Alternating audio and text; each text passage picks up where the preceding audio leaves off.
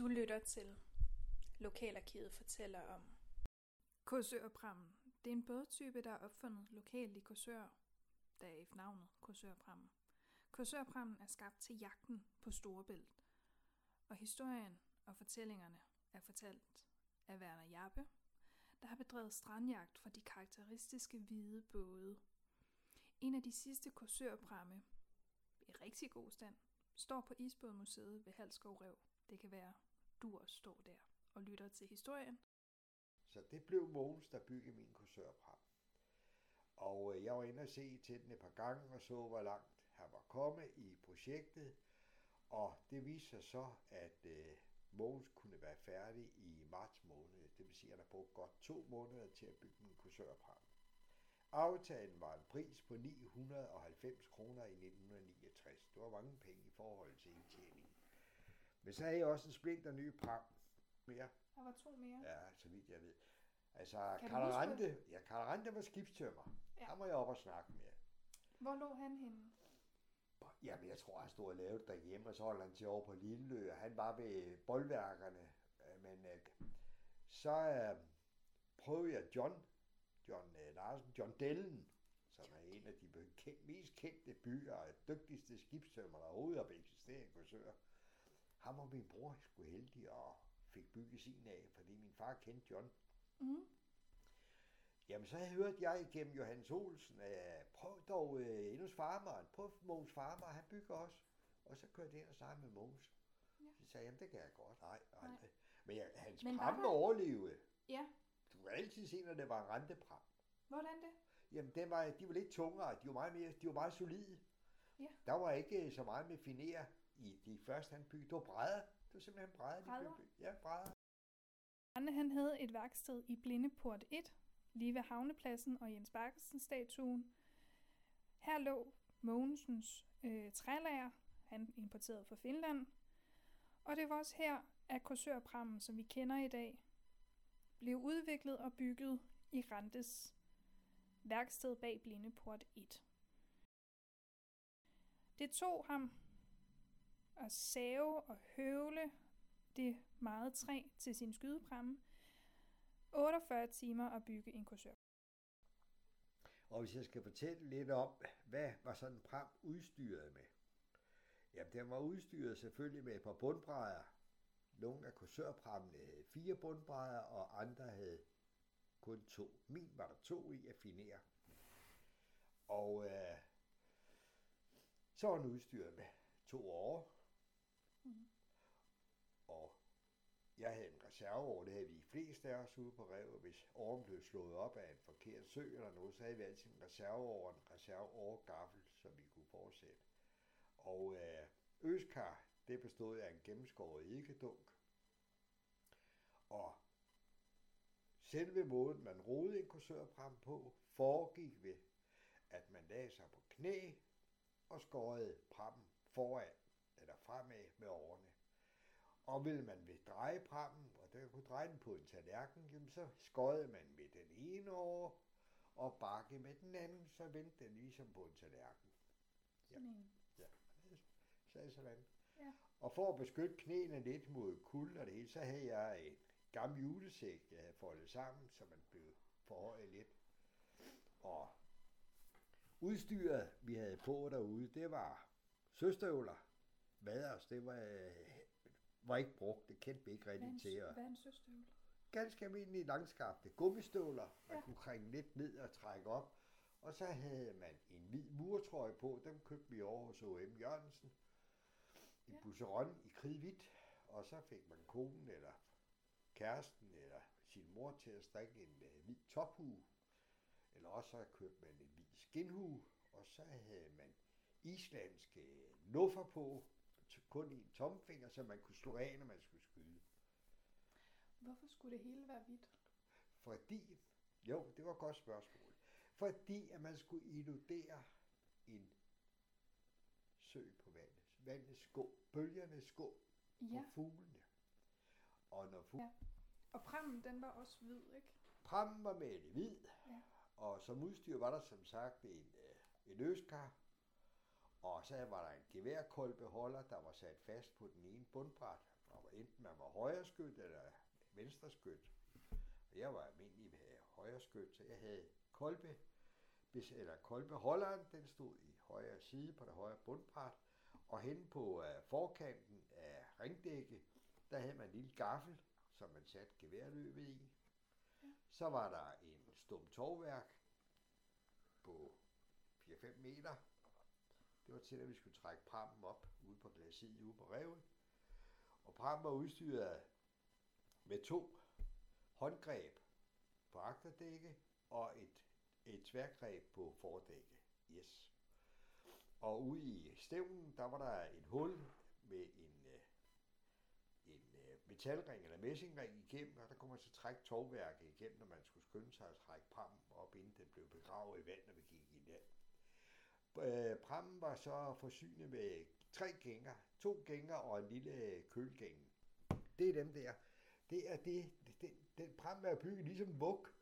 Ja, ligesom en vugge. Ja, ja. Og, så, ja. Øh... og for ikke du skulle slide bunden ud af, så var der gænger under. Det var også med til at stabilisere den i vandet. Så slog man øh, skinner under disse gænger, for ikke de skulle blive for hurtigt slidt. Ja. Og de var boldet op igennem øh, bunden af båden.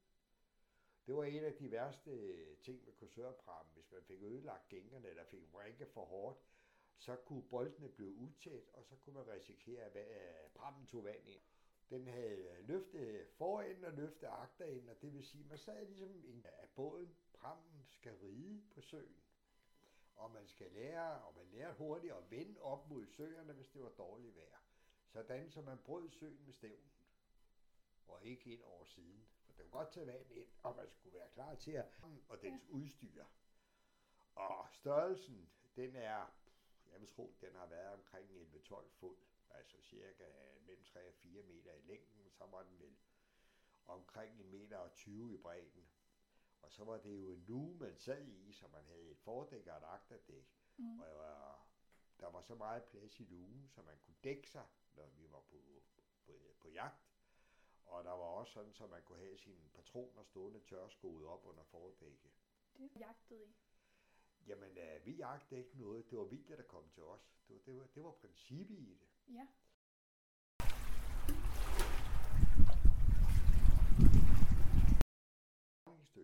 kender til én, jeg kender til én eneste drukkenulykke under dyrkning af jagt fra Halskov Rev i mere end en menneskealder. Der er en, der er druknet. Han væltede simpelthen i 1936. Det er den eneste grimme ulykke, vi kender til med en kursørpram. Han væltede.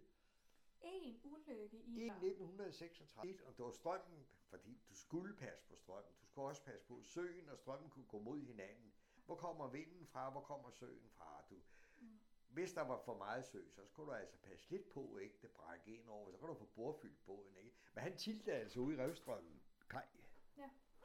Og ja, min farfar var ude og identificere ham. De fandt ham ude, så vidt jeg ved, ude ved Mullerup om foråret. Der var han drevet ind.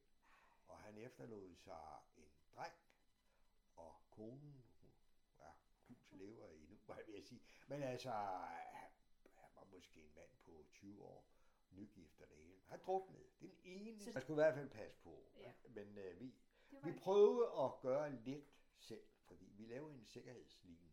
Vi slog en, uh, eller i det bundbrætte på bagkanten af bundbrættet, der satte vi en øjenkrog, og så øh, købte vi et bælte, eller lavede et bælte, og så med karabinhag og et stykke ja. tovværk. Så skulle du gå ud over siden, så kunne du holde dig til båden. Ja. Min kone har måske også været nervøs en gang imellem, og børnene tænkte bare, at nu kommer hjem, ikke? Jo. Men det gjorde han jo altså en gang imellem, så var der is i skæg og det hele. Ja, det kunne så godt. man også... Altså, det var en, det var en mm. rigtig god tid. I den 40'erne, når man kigger ud over Korsørs mange strande, som stadigvæk er tilgængelige, så lærte man ret hurtigt Rentes pramme at kende, for der var utallige af dem. Alle familier havde en pram. De dyrkede jagt fra prammene, de sejlede ud i prammene og satte fiskegarn, de pilkede efter torsk, de satte rødspættegarn, og de svømmede ud og badede fra den. Ja, nu tænker jeg altså... var lave i finær med øh, knæ i det, man siger, altså alt det, der støttede det. Ja. Ja. Jeg har selv haft en, Du har en selv- gammel rentepram. Ja. Hvordan? Den, var, den rentepram, det var meget, meget tungere og ro. Lige så godt som de, de lette finerpramme, men øh, de var lidt tunge og ro, og du skulle jo regne med, at du skulle flytte dig i lå i flere timer. Ja. Så det var, 60 år, 100 år, nogle af de pramme der. Ja. Det kunne John også, John Dellen, John Ja. øh, Larsen, han kunne også bygge en rigtig god pram. Ja. Min bror, han havde sin, ja, mindst 10 år efter min, den var øh, til sidst gået til. Ja. Så jeg måtte til sidst, så bygge jeg, eller købte jeg sådan en. sådan Det er øvrigt min brors, der ligger der. Ja. Det er en ræresøpram. Den er lavet af glasfiber. Men det var en, en vognfabrik oppe i Ringsted, Ja. som begyndte at lave en produktion af de der, og jeg fik pram nummer to eller tre. Kursørpram, det eksisterer ikke mere. Nej. Der er en lille smule jagt nede i fjorden, og, og det er med guldborgpram, eller det er, det er også glasfiberbåde, eller små Mm. glasfiberpram. Det eksisterer næsten ikke mere. Nej. Det gør det ikke.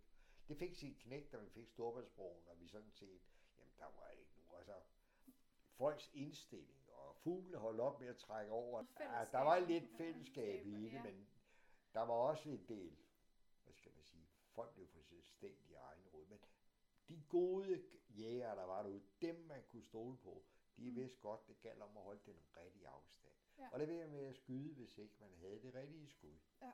Og bare lade en anden få det. Det vigtige, det var, at man holdt sin plads i kæden for at narre fuglene. Ja. Og der kunne virkelig skydes mange. Der kunne skydes rigtig mange. Ja.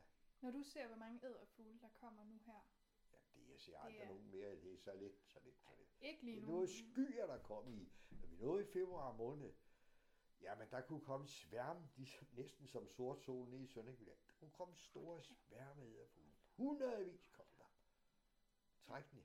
Lige fra tidlig morgen og så til op ad formiddagen.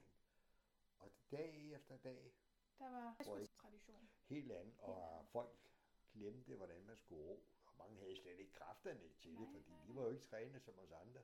Nej. Altså, det er ikke for at prale. Jeg I 1960'erne, der slutter festen for kursørprammen. Og træbyggede kursørpramme, det slutter også. I 1970'erne, da man begynder at bruge glasfiber til fremstilling af kursørpramme og andre både. Du har lyttet til serien Maritime Korsør fra Lokalarkivet.